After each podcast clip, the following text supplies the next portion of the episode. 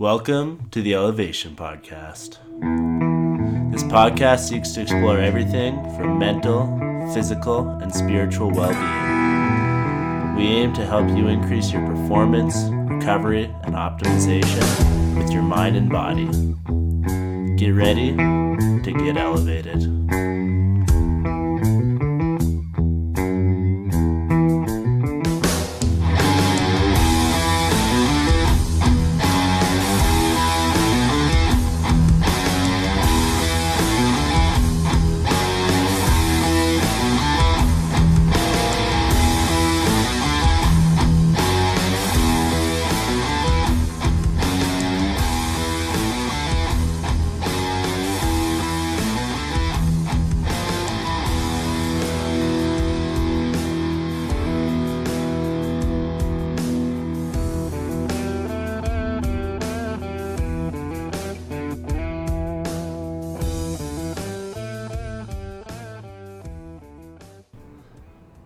Hello everyone and welcome to the Elevation Podcast. Today with me I have Doctor Nicole McClellan, aka Doctor Kokes. Doctor Kokes is a naturopathic doctor at Proactive Health and Performance. She focuses on athletes and offers a variety of cutting-edge treatments, which we're going to discuss in today's episode.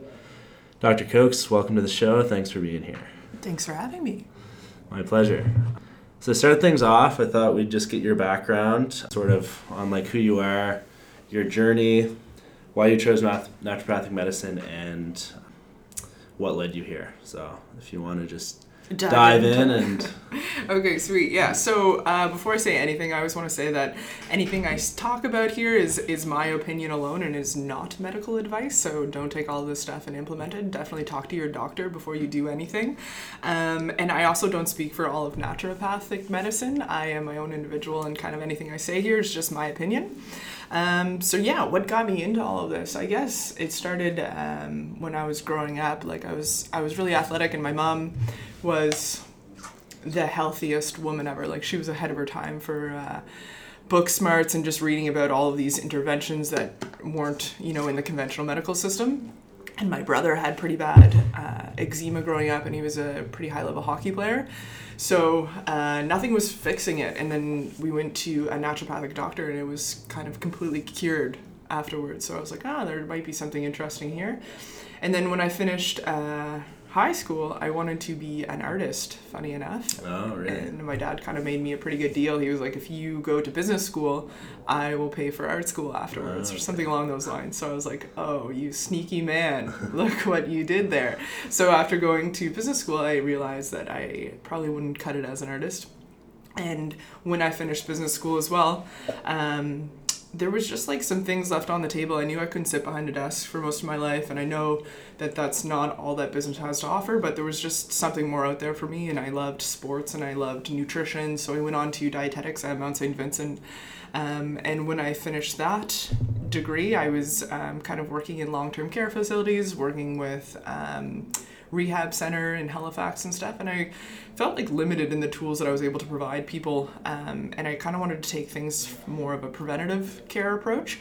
So um, then I went on to naturopathic medicine over in Toronto, and uh, when I finished that, I really felt like I had a good tool belt to kind of not only look preventatively, but look at optimization, um, and that's kind of where my head's at here for the most part.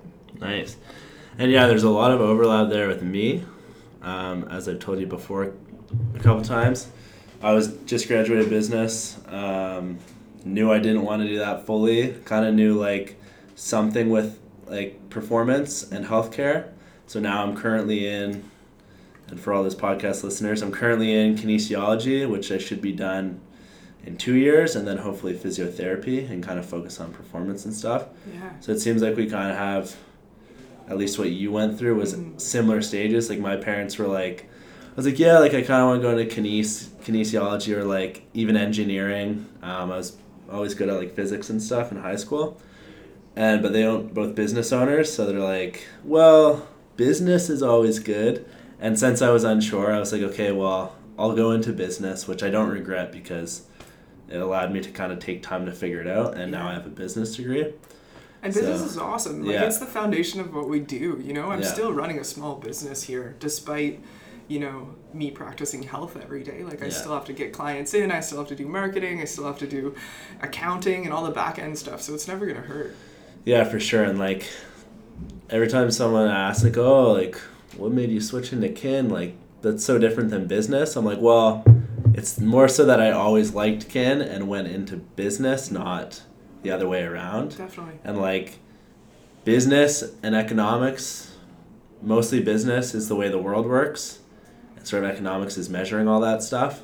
So like, if you don't know business and you're going to try to go into that world, you're going to be going in blind pretty much. And like, it's going to be really hard to sort of communicate with people who are business people when you're trying to help people. Definitely. And they're not, not that they're not trying to help people, but they're, they're thinking of the financial side of thing a lot of the time. So I think it's a good language to know yeah. when you're going into that field. And even how to talk to people, like all the presentations and all that sort of stuff just gave, like, I've done so many presentations in commerce that like speaking in front of groups didn't faze me anymore, you know? Yeah. So that was such a great foundation. And then being able to convey to people, like, not only is it a business, but it's also like there's a business in health for sure, but on top of that, like, to have a really good connection with your patients and stuff is is so important too. So yeah, both definitely. Sides are massive.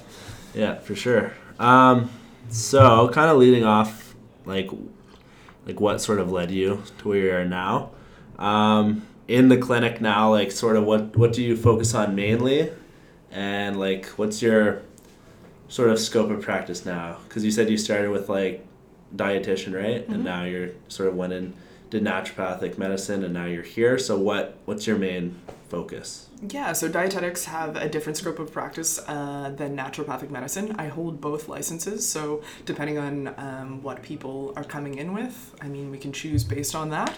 Um, my focus for the most part is sports medicine uh, and sports nutrition and pain management. So those are kind of my go-tos. I love working with athletes, and, and when I say athletes, it doesn't necessarily mean like, you know, you're going to the Olympics. It's like the weekends, you're, you know, yeah. weekend warriors and stuff have that same athletic mentality of of wanting to do better and be better. And I think that that's the patient population I love working with, not necessarily that, you know, they're making the next big team or anything like that. It's more so they're wanting to change, they're wanting to put in the work to get to where they want to go, and are very goal oriented.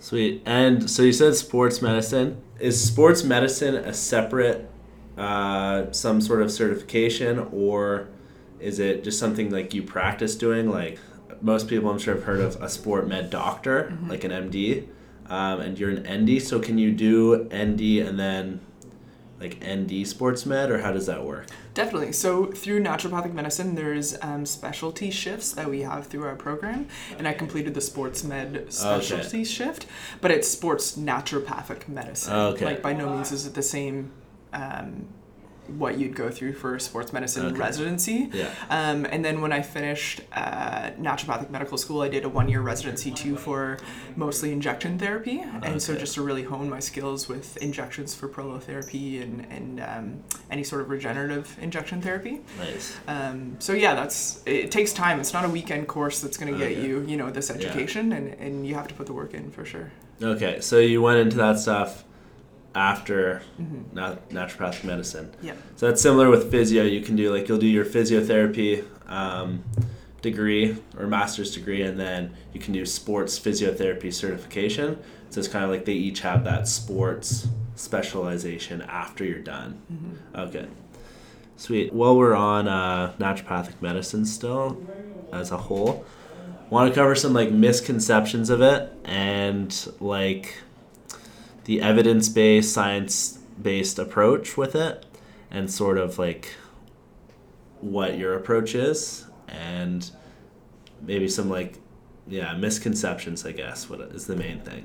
Because there's obviously a wide range, and you said you don't speak for all naturopathic doctors, but like, as we've talked about before, evidence-based approach is super important mm-hmm. uh, in practice, so maybe just talk about that a little bit. Definitely. So, yeah, there's just like kind of every profession. There's outliers, there's people just killing it in the game. There's there's such a wide range of practitioners through every profession, I would say. So it's really sometimes difficult to lump everyone in together of what they're doing. Um, and I'll probably just kind of leave it at that. Like there there's there's people that are doing you know, pushing the limits on things and doing like the frontiers of medication. And that's kind of how, you know, medicine evolves too, right? So when we say evidence-based, a lot of people assume that that means you need a research paper to back up every single specific word that comes out of your mouth. And and I, I really practice mostly based on that. Like if I can't prove it or if I can't explain it, then the likelihood of me, you know, prescribing it is quite low.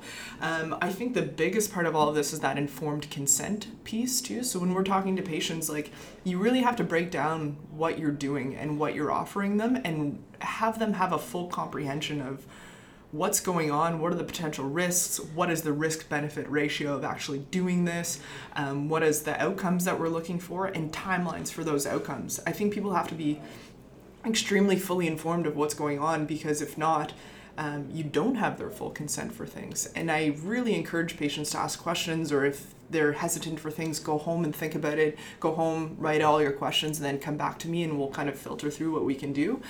Um, and not everyone practices this way, and not everyone pra- practices this way in every profession, you know? So I think it's really important to get that informed consent piece over everything. Yeah. Having everyone understand what we're doing and why we're doing it. If it is a new intervention with not a lot of research, they have to understand all of those risk and, risks and benefits and have to want to go for it. It's it's not about me, you know? It's about yeah. their healing, so.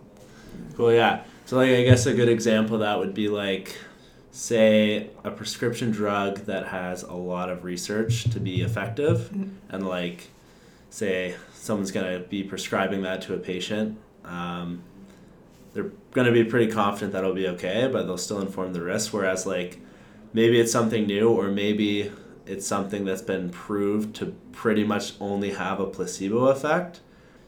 Informing the patient of that, like we could do, say, X Y Z, these three different treatments, this is sort of, this one has some research to back it up, but it's mostly going to be placebo, which kind of ruins this placebo if you tell them about it. Uh, technically not, actually. Technically There's a lot not. of research that shows even a known placebo can still, still work. work as okay. a placebo, so that's pretty cool too. So that, so there you go. Um, so informing them of that, and then I guess like from what I've read, traditional Chinese acupuncture, mm-hmm. mostly placebo benefit, whereas I haven't looked too much into it, but like the newer ones, dry needling, which I was doing with one of your coworkers recently, which has a bit more evidence, or at least in theory a bit more mm-hmm. supporting evidence for it. And there's so much that goes into it too. Like when you're sitting down, um, traditional Chinese medical acupuncturists like have a world of knowledge outside of, you know, what the needles that they're putting in, and, and that therapeutic conversation that you're having with someone. And if somebody's just, even if it's just laying on a table for, you know, thirty minutes, but you feel taken care of, there is therapy in that, you know, there is yeah. therapeutic value in that. And people feeling heard for the first time can cure things, which is pretty amazing. Like if you finally find someone that's going to listen to you, that's pretty powerful, right? Yeah. Or when you finally feel like your concerns are taken into consideration, that can be a game changer for a lot of people. Yeah, and I think people neglect that a lot. Like, for me personally, if I'm going to go do something, mainly just the way my brain's wired is I want to know all the science, and I want to know it's been proven, like, physiologically to benefit. Mm-hmm. But that's not necessarily everyone, and just, like, the power of the mind is crazy.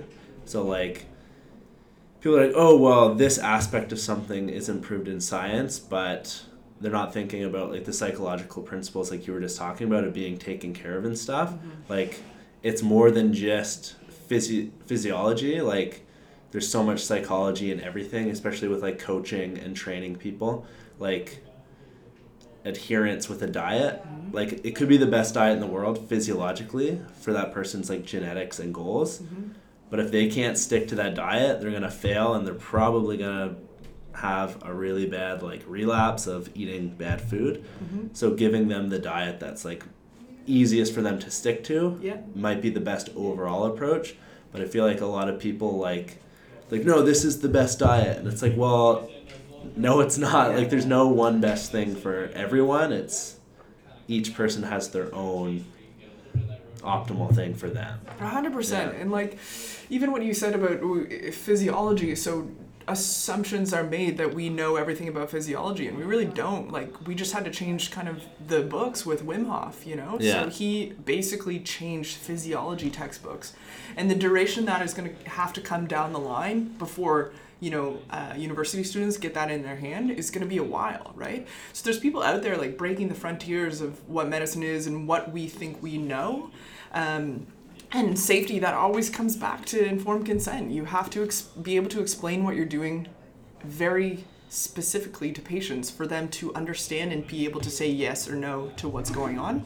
Um, so yeah, that's kind of how I roll with it a yeah. lot. And for anyone listening who doesn't know who Wim Hof is, Um, his nickname's The Iceman. Uh, so he is, I believe he's Polish, or is he Dutch? I can't remember, but he's all about um, breath work and breath training. And they've done some research where he's changing, like, immunology based on breathing and cold exposure.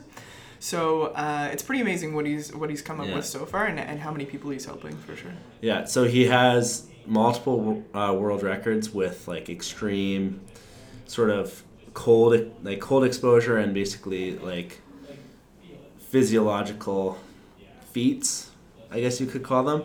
So he climbed Mount Everest in swim trunks. Um, he ran, I think, a half marathon above the Arctic Circle in bare feet. He's has the world record for the longest ice bath, which I think was two hours long in an ice bath. So he's basically able to regulate his core body temperature and immune system through his mind and breath work, which when you tell people that for the first time, even like science people or like P H D people who had never heard of him, they're like, well, there's no way that's true because all of this stuff I learned. But there's now a lot of research coming out that's proved what he's done, and it's it's not just him. It's uh, like he's trained people to do that as well. So there's other people, they might not have climbed Mount Everest, but they've done like smaller mountains in their swim trunks. So pretty powerful stuff. Yeah, it's pretty crazy stuff. And and a lot of people are, you know, pushing the boundaries for a lot of things now. And I think really the fundamentals just keep coming back again. Breath work, you know, cold, hot, good, nutritious food, sleep. All of these things are so important. And we are always looking for the next big thing, like what pill can I take to optimize my performance? Yeah. Well, how are you sleeping? You know, yeah. that is where we start, right? Yeah. Um, so that's a kind of a good segue into um, inflammation, I think. Um, the destroyer. Yeah. So I think a lot of his stuff has been shown to be good for inflammation. Mm-hmm. But just to start off with it, um, one thing that I was confused with for a while was like, when do I ice? When don't I ice? Because inflammation is trying to heal you, like you've injured something, your body, your body's sending blood and like white blood cells and stuff to that area mm-hmm. um, to help fix it. So basically, I'll pass it over to you to give a better explanation of that and sort of the differences between like chronic inflammation and like acute inflammation, and when is it too much and when is it like a, a safe amount. So I'll pass that to you. Definitely. So with this one, and pretty well every answer that I have for everything, it depends. Yeah. and uh, I know that frustrates people sometimes, but it really does. It depends on the person. It depends on what their goals are, and it depends on their capacity based on, you know, nutrition, sleep, all those types of things. So if we just look at inflammation, there's like three phases of inflammation: the acute phase, the um, proliferation phase, and then the remodeling phase. So all of those are to t- tissue healing, essentially, like how we get from a huge open cut to scar tissue, basically. Um, and each one of them has their progressive timeline. But when we talk about inflammation, most people are looking at, you know, the inflammation part, the redness, the heat, all that sort of stuff that goes to the area. And that's when everything comes into play. That's when all the growth factors, the white blood cells, everything, your whole immune system kind of is going there and saying, yes, there's something going on here. Let's heal it. When we ice, it can take the pain away because pain or ice, cold hits our, our receptor in our brain quicker than um, pain does, essentially. So it's it's psyching your brain out. So okay. um, is it doing anything therapeutically?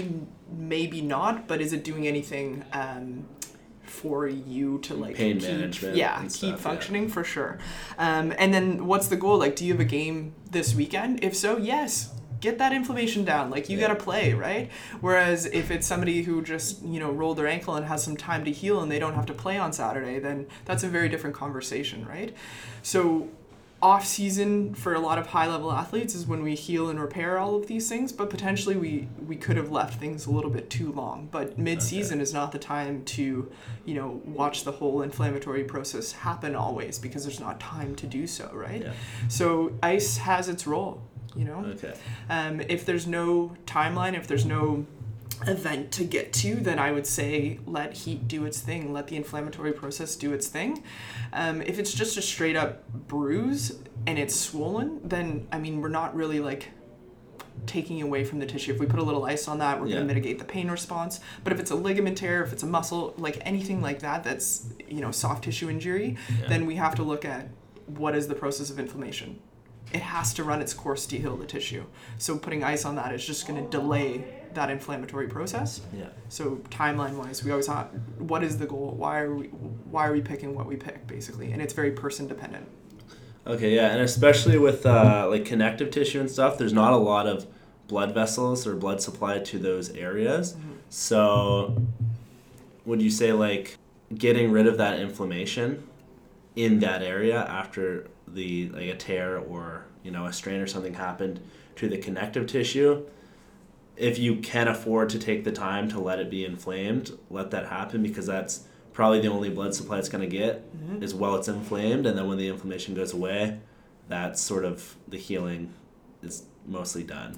Yeah. Whereas a muscle has a way more blood supply than mm-hmm. the connective tissue. Definitely. Connective tissue is tricky, and it depends on the location, and it depends, you know, there's not a lot going inside the knee joint, you know, for uh, vascularization. So it all depends on where the injury is. It depends on timeline for the injury, like what are our goals with this patient, what are their goals, what is realistic, kind of all of those things have to be broken down for us to um, make a good judgment call on what to do. But yeah, if, if time is not a factor, and and athletes are a different breed too, right? Like if it's a small tear, I mean, we're essentially full of them, right? And so we have to mitigate like the risks of, you know, taking somebody out of the game and maybe decreasing um their playing time, which could result in, you know, muscle mass decrease and all that sort of stuff. So there's so many factors that you have to think about in an yeah. injury. And again, also psychological factors, yeah. like the athlete might not want to stop playing, yeah. and if that's going to mess with them in training and stuff and cause like mental health problems or something, maybe it's like, maybe they just can't stand not going in. So yeah. it's a balance with that as well. Yeah, um, even having those conversations too, like what is the likelihood that you're actually going to listen to me and stop doing what yeah. you're supposed to be doing? And that's, I have it with all the patients, because it's a really fair question, and I need to, I need them to be honest with me too, to treat based on yeah. what is the likelihood ratios of you doing what I'm going to ask you to do. So. Yeah, because if they're not going to give you, follow that plan, You're, you're going to need to adjust for yes. what they are going to do. Let's so it can make be the best effective. Yeah. of the situation, you know. What about, like, in a really bad injury situation, there's, like, when is there too much inflammation? Like, obviously, too much of anything mm-hmm. can start causing other problems. Definitely. Um, so what is too much? And, like, like, I know a lot of sports, like on the field, if they get, if something big happens, like they'll try to start taking it down right away, because they they know it's going to be a really big response. Like, is that a good approach, and and what's too much? Yeah, so that the concept doesn't really make sense physiology wise of okay. why we would ice things, but the concept of icing things to get people back in the game faster does make sense. Okay. You know, so it's very person dependent. And when you asked about like bad inflammation versus good inflammation, the acute inflammatory response is essential to life, right? So it's extremely important. But when we rise, when we get into problems is long duration chronic inflammation. Okay. So that's where we start to notice like wearing away of joint tissue and, and connective tissue start to wear away, because that inflammatory process just isn't going away. So that can start to creep up in your whole body. If gut health issues start to arise, then we can see, you know, um, chronic inflammation everywhere. So the chronic part is what we want to rid our bodies of, not necessarily the acute phase. Okay. Yeah. So if it's persisting prolonged amount of time, then you might want to start taking icing, maybe taking some sort of anti-inflammatory, whether it's natural or just prescribed, depending on how bad it is. Yeah. But that would be more with chronic stuff. Definitely. Um, and then for chronic injuries and pain management, like if we go to N SAIDs or non-steroidal anti-inflammatories, like there, we keep forgetting that there's a black box warning on those for gastrointestinal and cardiovascular risks, right? Yeah, they're really bad, on, hard on your stomach. Yeah. I had those with my my low back.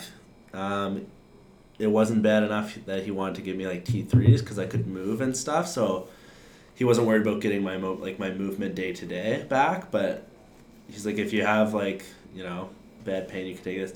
And the, the coating on the outside of the pill to protect your stomach is way more than the actual dosage that you're taking. Mm-hmm. So, like, those are really hard on your stomach, right? Yeah, and, and it, it's just, like, duration of time. Is one going to hurt? No. no. Is a couple going to hurt? No. But I have patients come in that say they take naproxen, like, five times a day, you know, and for X duration of time. And that's when the red flags start to go up, you know? So it's all person and timing dependent. It's age dependent. It's overall health dependent. Like, how much can your body withstand? But also there's there's some pretty safe natural interventions for these things too. So ask questions about it, you know? What are your options? Is this feasible to go down a more natural road for this stuff too, right? Yeah. Yeah, yeah, and I think, like, it's important, we've said it a few times, um, how complicated everything is, and people don't, it's hard to understand that, first of all, but, like, people want one fix, and they want one answer, but, like, there's so many variables affecting everything, and, like, not, no one knows, like, no one can analyze every single variable. Some things you can't test for, like, there's just so much. So, like, I think understanding that is important, and I feel like the more you know, the more you realize you don't know, one hundred percent. And the less you know, the more you think you know. So, like, when I started off learning about this just on my own, like, when I was younger, just in terms of the gym and, like, you know, what what training volume do I need to put on muscle mass, what protein intake, just the basic stuff, you can't I got that down. I was like, oh, like, I kind of know what I'm doing now. Mm-hmm. And I kind of, like, had the ego a bit, like I knew I was doing. And then once you start learning more and more, you're like, holy shit, like, everything's so complicated. And, like, I don't. As soon as you think you have it figured yeah. out, you have nothing figured out. It's yeah. almost like starting from scratch again. Yeah. Um, and that's literally how I live day to day. Like, you're all, I'm always listening to podcasts, and I think it's my job to be on the forefront of information retaining and gathering as much as I can, because it never stops, right? There's new papers out every single day, and you have to put it all into a critical eye and say, like, would this work for someone? Does this yeah. make sense, you know? What research methods were used in exactly. this? All this, yeah. Um, so, with inflammation, there are some things that you do that once the inflammation's gone, but the injury's still there, or maybe some tissue still damaged, that you can do. So, prolotherapy and P R P. What are those, and, like, what do you use them for? Definitely. So, prolotherapy um, and P R P are both regenerative medicine injections. Um, currently, I am not set up for P R P, and okay. I just do prolotherapy at this clinic. Um, and prolotherapy is a depending on what practitioner, each kind of has their own niche style of, of uh, formulation. Um, but the original base was a uh, high concentration of dextrose with a numbing agent, sometimes procaine, yeah. sometimes... And dextrose is pretty much just like a sugar-like exactly. substance, yeah. which will cause inflammation? Yeah, okay. exactly. So that's the whole goal, is to reinitiate that inflammatory response, to remind your body that, hey, there's an injury here, um, and to get it out of that chronic inflammatory state. We want to reinitiate acute inflammation. Okay. So it kind of blows up the joint. You get the same response as if you rolled your ankle, you know what I mean? And we want to remind the body that you still didn't do your job here. It's not fixed, you know? Um, P R P is platelet-rich plasma injections. So that's when we take somebody's blood, we spin it down, we take the platelets off the top and re-inject the platelets into the site of injury.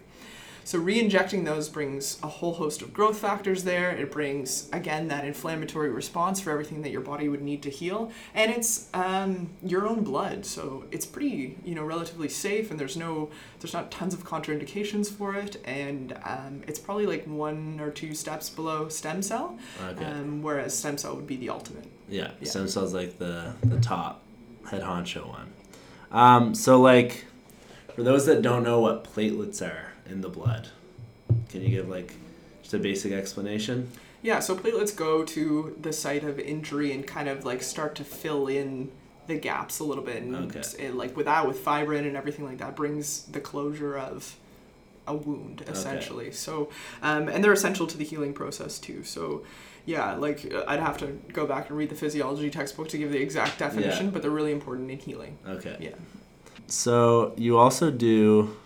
I actually want to jump back real quick to, um, like we were talking about, everything depends on everything. Essentially, Which yes. Is, yeah. So everything's just dependent on so many other variables, but you can come to an intervention that's going to work for a patient. You can come to, and I think I'm very confident in saying this, you can come to a best evidence-based guess yeah. to what would work based on everything that you've read, getting a really good intake from the patient, um, knowing their history, knowing what's feasible for them. You can... And a guess sounds flimsy, but it's not. Like, it is the best researched approach yeah. based on everything that I would have for someone. And I had uh, a patient the other day who said, yeah, I wanted to see my doctor, and they looked something up in front of me, and I was like, amazing, they care. Yeah. You know, they want to find the answer for you, and if somebody's taking the time to do that, then hell yeah. yeah. You know what I mean? Like, they're not just letting you walk out and saying, as if they knew everything, you know? Yeah. I'm glad yes, that people and, are... like making... Not making, making stuff up, but making less informed guesses. Yeah. yeah. And even like genetically, we could give you a medication, you could react completely different than I do, but based on research, this medication yeah. should work for both of us. And uh, another point just with research in general, everything's a bell curve. So like the main sort of conclusions are coming at you with, like when you hear this study shows this is the the mean, so the average response based on all of these people. So say a medication works for most people, but you might react to it. That's sort of, you might be one of the people sort of on the outside of that, that distribution. Liars, yeah. yeah. So that's sort of the genetic component. Like a lot of studies aren't controlling that. Like some, I'm sure some are like controlling for this gene type, we're going to run this medication or this exercise intervention and see how... You know, C T, I think it's C T gene type for muscle fibers is better for power output, and then there's one better for endurance. So there are some research to kind of differentiate that, but a lot of studies aren't doing that with diet and nutrition. So like some people are like, oh, low carbs the best, and other people are like low, like high carbs the best, and all these these different things. But there's still a genetic component that aren't controlled for in those mm-hmm. studies for like weight loss and stuff like that. Definitely. Um, And you know what, like, the best is whatever you will stick to. Yeah, honestly. Adherence, yeah. And it's going to be so different for everyone, and you might have to tweak things a little bit, and but literally whatever you will do consistently is going to be the best for you. Yeah. yeah. So, yeah, unless you're, like, Joe Rogan or, like, David Goggins or someone, not that I'm putting them on the same level, but someone who's disciplined enough to adhere to anything mm-hmm. based on, like, their goals... If you're the average person, pick something you'll adhere to, but if, if you're someone who's got, like, really good discipline and willpower and, like, you're so dialed in that you're so excited about just sticking to a diet to see what happens, in that case, I think maybe you could stick to whatever, but in most cases, the average person stick to what's what you're going to stick to. Yeah, definitely. And I think too, like even David, I mean, he was just doing this crazy run thing and things started yeah. to go complicated for him, right? So yeah. you have to, you never know what's going to come at you. So duration of time, can I commit to anything for thirty days? Hell yeah. What happens on the thirty-first day? Yeah. You know, do I, I said thirty days, so I did it. Then do I just go back to my other habits or, yeah. you know what I mean? And and that lie that it took twenty-eight days to make a habit is not true. We're talking like ninety to one hundred days to yeah. really instill something. So something that's very feasible for people where you still, I mean, and then people are like, oh, I miss my wine so much. And there's such like a camaraderie around wine and, and having a drink and um, social inclusion and all that sort of stuff too. So is too much bad? Certainly. But is there a therapeutic dose of that with the social inclusion and having, you know, a great conversation? That could be more valuable than the harmful effects of that second glass of wine, right? Yeah. So just kind sure. of putting all of that stuff into context when you're making decisions or making patient plans um, is key. Yeah, definitely. And I think he, yeah, so he went, David Goggins was just running an ultra marathon, I think. It was two hundred to three hundred miles, I think. And he got something, I don't know the medical term for it, but it was to do with uh, increasing your altitude too quickly with his lungs, I think. So he was in the hospital and he got disqualified from the race. Um, they, so he wasn't able to be like a finisher of the race, part of it as the association deemed it, but he got out of the hospital and finished it and finished the race. Yeah. He's a machine. Yeah, and he's like, I don't recommend this, but he's like, I started something, I'm gonna, I'm gonna finish it. Like, so he's just, he's a whole nother level. Um, but unless your adherence is like David Goggins, um, do what works for you, and yeah, I think that's a good piece of advice. Is just do what works. Definitely. And or timing is huge to. too, right? Like if you're a thirty-five year old mom with three kids, each one of them running off to hockey practice, and you work all day, like do you do we expect you to have the adherence of David Goggins? No, that's doesn't make sense, right? Yeah. But you're trying for it, which could almost be to your detriment, right? Like yeah, because you're, you're gonna fall off the wagon, mm-hmm. relapse, stress eat probably, mm-hmm.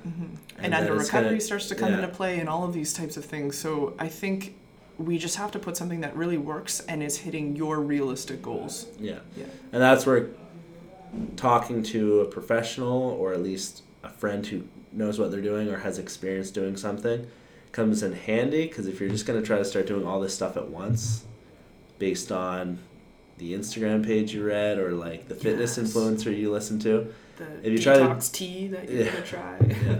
If you try to do all that stuff at once, it's just, it's not going to happen for you. Yeah. Um, and time and time again, like slow incremental changes over time yeah. is how you become David, is how you become Kyle Kingsbury. Yeah. Like all of those, they didn't wake up one day and just implement all of these things. They've been working at it for a while, right? Yeah. Yeah, so, nothing's overnight. No. And, and if you try to do it, chances are, if you're ninety-nine point nine percent of people, you're going to fail. Yeah. Um, so yeah. And for me, so that's what, like, every time I've tried to do a lot of stuff at once, it didn't work. And then every time I slowly eased into something, it worked. Mm-hmm. Because it's, uh, we learn about it in psych, psychology and in business school and stuff uh, in terms of, like, managing. And people don't really realize there's their conscious side and then there's their emotional sort of uncontrollable side of things. And, like, your willpower, the analogy is like the rider and the elephant. Um, so the rider is like who you think you are, your conscious decision-making self. And then the elephant is your emotional side, your habits, your tendencies, you know, all of those, those things that when the, when the rider gets tired, the elephant's going to take over. So if you don't make things, if you don't set up the situation around you to be easy to adhere to the things you're trying to do, it's going to be really hard to force yourself to do those things. Um, so, like, basically the way you can think about it is you can't forcefully wrestle a wild animal into doing what you want it to do.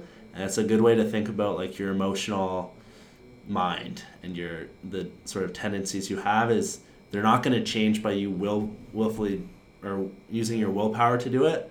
They're going to change by you slowly training yourself as if you were training an animal. Mm-hmm. So one day at a time, slowly ease into it, you know, get the dog to sit before you get it to roll over type of thing. So I think that's a good approach to take towards, like, yourself is be patient and also understand that, like, you are just a human being and you need to, you know, take it slow. Definitely. You can't just force yourself. Yeah, and even like understanding that animal too, right? So essentially, if we're kind of using the same analogy, if the animal was your subconscious, right? Like there is stuff that has been ingrained in there since you were born. Yeah. And whatever those things are, whatever your dad said to you when you were six, what you know, I mean, insert example here, but all of those play on a recorded loop in your subconscious all of the time. So so yeah. many people are like, well, what? How come I just can't have a piece of cake? Like I have to eat the whole cake. And you're yeah. like, that's, I mean, potentially there's a little bit of a, a willpower thing there, but I I don't think it is, because if if it was just that, then we could implement tools to overcome that. I think yeah. that there's something inherently playing that. that is not enough, or one piece is not enough, yeah. and why is that? So understanding that that uh, the childhood part of it, or understanding the trauma that's been in your past too, is going to yeah. be huge to healing. And the conditioning. So like, yeah, it all can sort of go back to that like animal analogy. It's like anything that you've been holding on to is going to come forward, and so many people aren't aware of that at all. And it's just like, why, like, why don't I have control and all this stuff? And they just don't even, they've never even heard of that concept. They are them, and that, you know, mm-hmm. and that's just the way it is.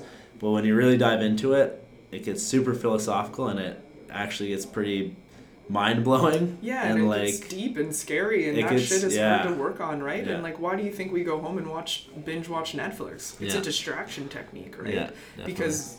if not, if we were just, why do we bring our phones to the bathroom with us? Yeah. Like, we bring them everywhere, and it's such an easy distraction to not have to think about the the scary, deep stuff, you know? Yeah, so definitely.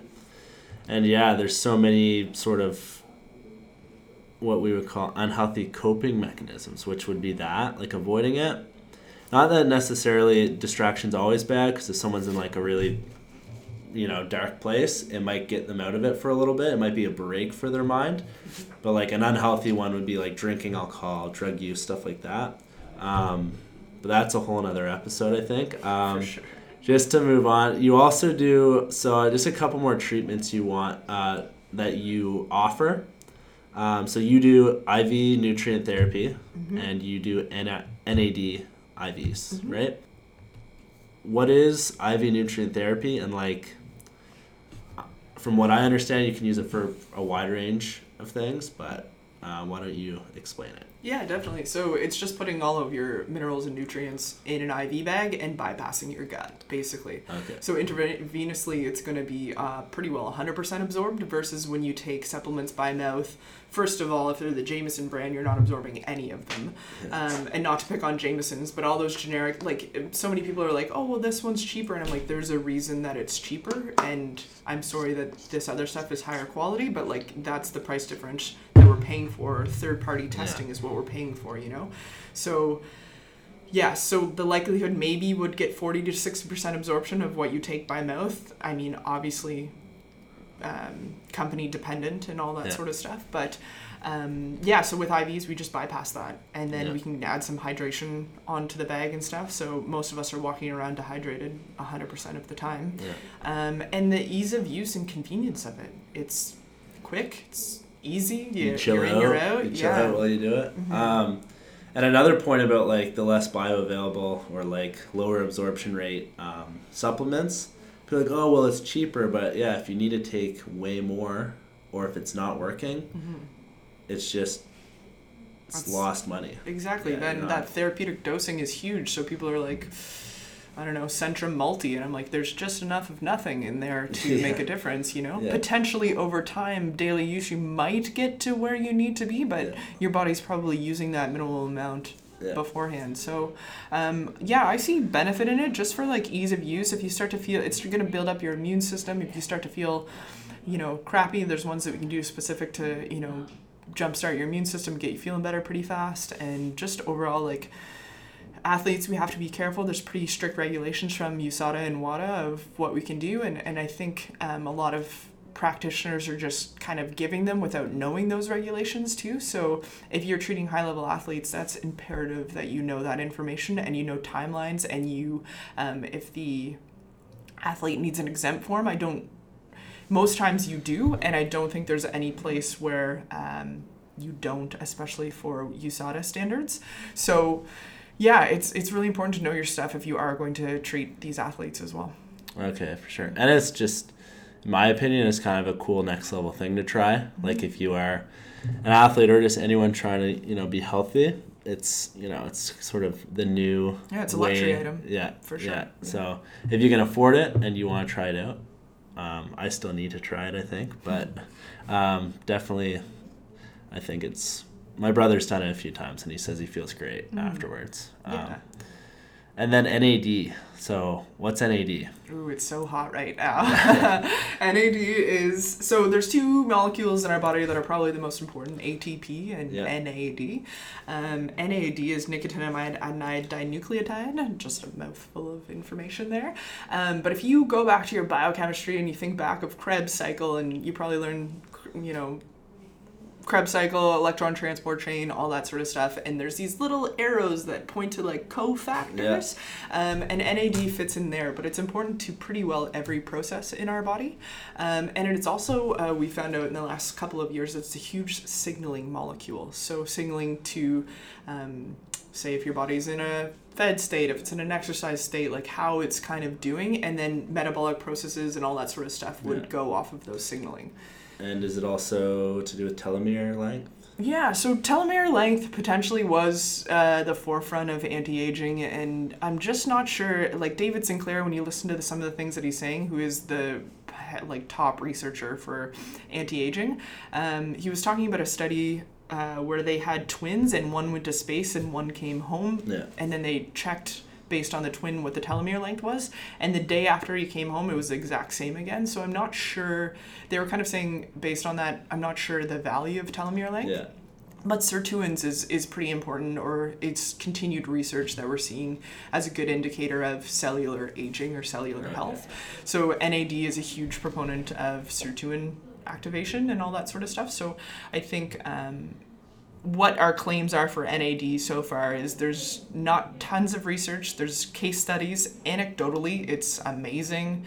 Um, but then again, you are also getting a pretty strong response through the I V. Like, it doesn't feel great to go in. So is it yeah, just a I massive heard, placebo effect? I've heard it feels like your whole body's on fire. Yeah. When there's, you do the push I V or the push. Yeah, push I V. Yeah.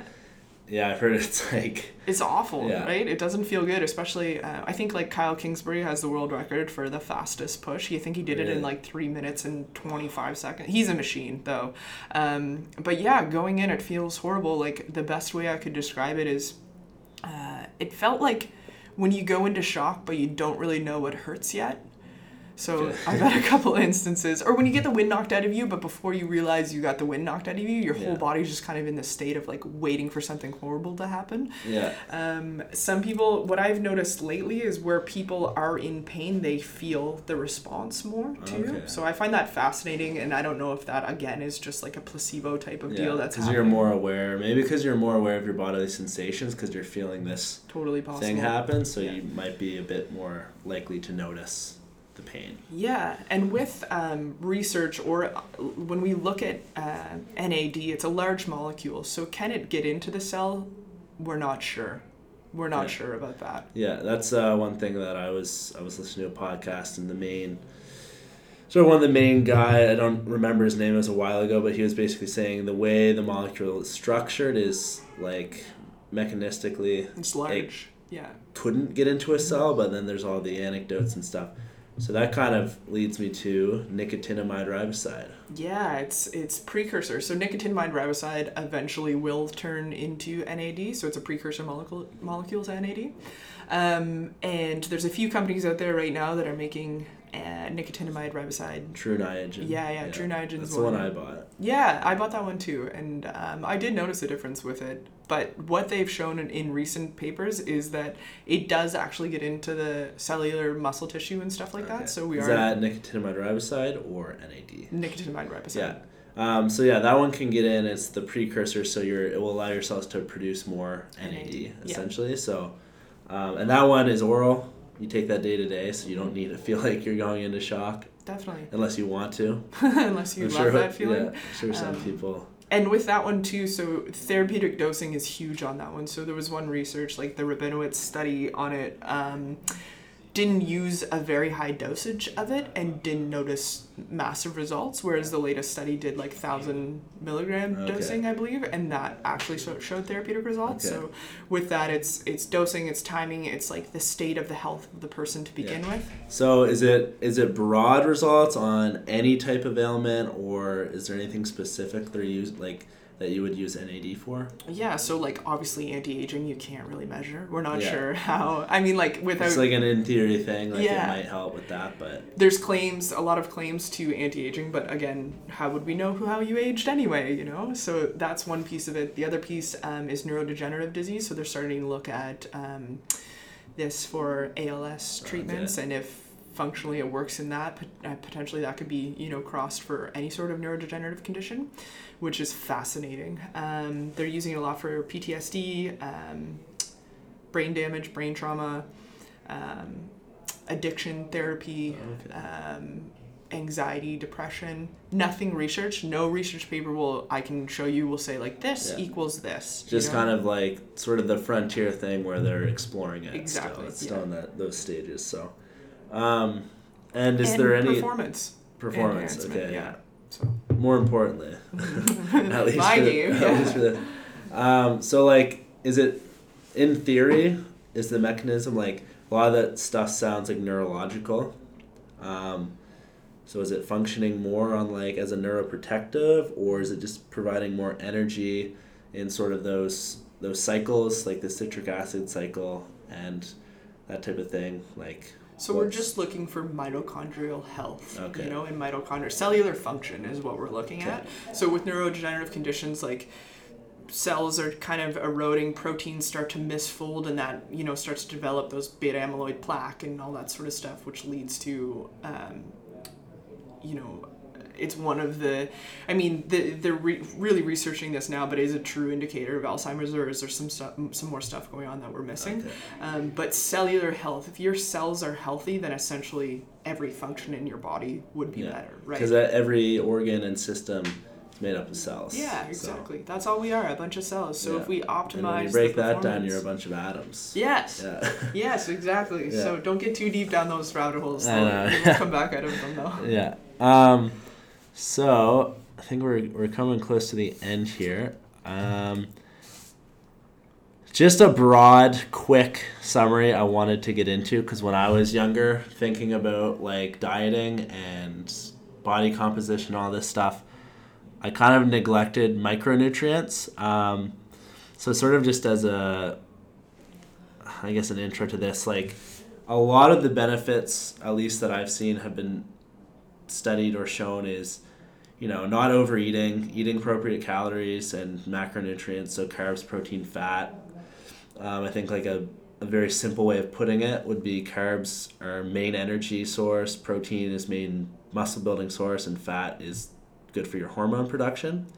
Um, but after that, like for immune system and, you know, brain function and all these other things of just being healthy, micronutrients are important. So like, it took me a little bit to kind of be like, there's if it fits your macros, and then Stan Efferding has if it fits your macros and micros, and his whole thing sort of like choose food that's going to get your micronutrients in. So if you just had like a quick spiel on micronutrients and maybe a couple that you can think of that, you know, when you're deficient in them, things start happening. Like, do you have any, just a, a quick summary of that, like what you think of yeah, micronutrients definitely. And all that. Yeah, and I like that Stan, you know, incorporated those micros too, because there's um, nutritional value in food, right? So we're not just going to get, you know, despite it fitting your macros, there's still so many processes in the body that rely on these cofactors to make the wheels turn, you know, and all your B vitamins and, um, you know, cortisol uses up magnesium, B vitamins, and vitamin C to make itself. And if we're in fight or flight all of the time, which we would be with exercise and all that sort of stuff,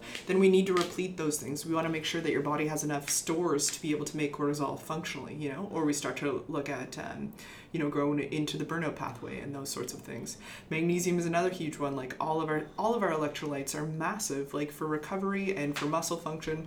Um, so not having enough of those. And, and the crappy thing now is it would be lovely to get all of this stuff from food, and anywhere I can do food wise, I do. But um, with our agriculture system, a lot of things are monocropped now. So the turnover of the soil is not the same. We're not getting the same nutrients in the soil content.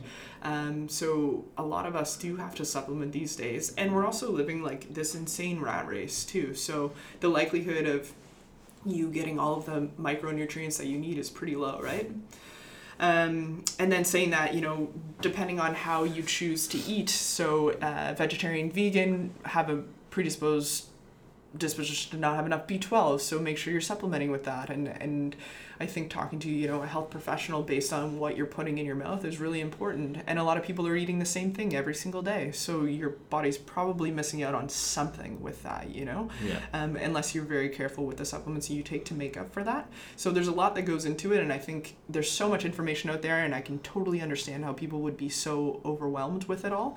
Um, but go find a practitioner that you really jive with and who really cares about you, and then you could probably get some pretty good answers, or at yeah. least enough information to make things a bit better. Yeah, and it's also, like, there's so much that could be a full podcast episode on its own, so we won't get into any of that too much. Um, but to fit, so yeah, basically start eating some vegetables, you know, maybe look into some of the stuff you could be deficient in, like zinc. A lot of athletes sweat that out. Um, you know, B vitamins, if you're, you're vegan or vegetarian, you might be missing some of those. Magnesium.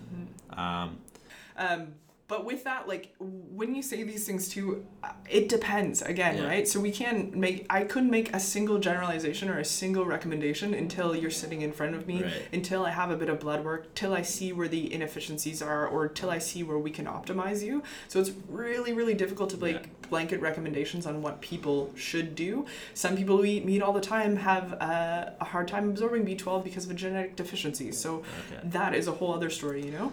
Yeah. Um, so it's just really important to figure figure out, you know, the person sitting in front of you and what yeah. they need. But yeah, basically, I think a, a takeaway, don't just eat McDonald's and protein shakes to fit your macros. Yeah, like, try to true. have some, like, kale or something where you're getting some micronutrients, like, with your diet. It doesn't have to be kale. It could be something better than kale. um, okay, just to close things out then, I have four rapid questions. Just answer them as quickly as you can. Um, they're just very basic. Uh, you, you can take your time a little bit, but but fast. But fast. um, okay, so ready? Yes. So one daily habit you think everyone should start doing. Something simple. One daily drink water. Drink water. Okay. With lemon, maybe. Okay, that's what I'm doing right now in mine. Um, one book everyone should read, in your opinion. Ooh, that's a good one. Um, this is funny that this is the first one coming to my mind, but The Languages of Love, or The Five Love Languages. Right, that's sounds, how people communicate yes, with it, each other. Like, 'cause some people, like, you know, verbal mm-hmm. um, communication, other people like gestures and stuff. Is that basically... It's kind of like how I would receive it versus give it. Um, yeah. So, for example, mine is words of affirmation. If somebody okay. tells me I'm doing a good job, I feel love from that. Okay. Whereas other people's are um, physical touch. Okay. Whereas that doesn't show love to me at all. You know, okay. if you hug me, I'm like, okay... You know, yeah. but if you tell me I'm Say doing something, yeah, yeah. So understanding that in um, people's relationships is going to get you so far okay. to be able to show and receive love appropriately. Sweet, um, and I'll get, uh, I'll put that in the description after. Uh, I'll get it from you. Okay, one thing you wish you knew ten years ago. One thing I wish I knew ten years ago. Wow, everything I know now. That's a tough one. One thing specific. Uh, I would say get enough protein. Okay. Yeah, especially as a young female athlete. Yeah. Okay. And iron. Sweet. Yeah. And what is your favorite pastime when you're not doing all this stuff? Playing sports. Playing sports. Yeah. Any specific sport? I love hockey. Hockey. Mm-hmm. Sweet. All right, well, that's all I got for you today. I think we finished pretty much perfectly on time. Yay. Yeah. All right, well, thanks for uh, coming on the show. Yeah, anytime. Thanks, everyone, for tuning into that episode of the podcast. Uh, this is the first episode, so I was happy with how everything went with Nicole. The interview was great. Um, lots of good topics sort of touched on there. Uh, a lot of that you can go so in depth with, so we're just trying to sort of give a general outline for the average person there. Um, but I think some key takeaways were you know, just try to eat healthy foods, exercise, sleep, hydrate, get the foundations down, and um, then you can start diving into all that other stuff with uh, maybe with a professional or a trainer or something. Um, so yeah, in the meantime, stay tuned. Um, follow the Instagram page, The Elevation Podcast, and I'll put um, Doctor Kokes' information in the description below with her Instagram and um, some of the stuff we talked about, like the books and, and all that stuff. So have a great day, and I hope to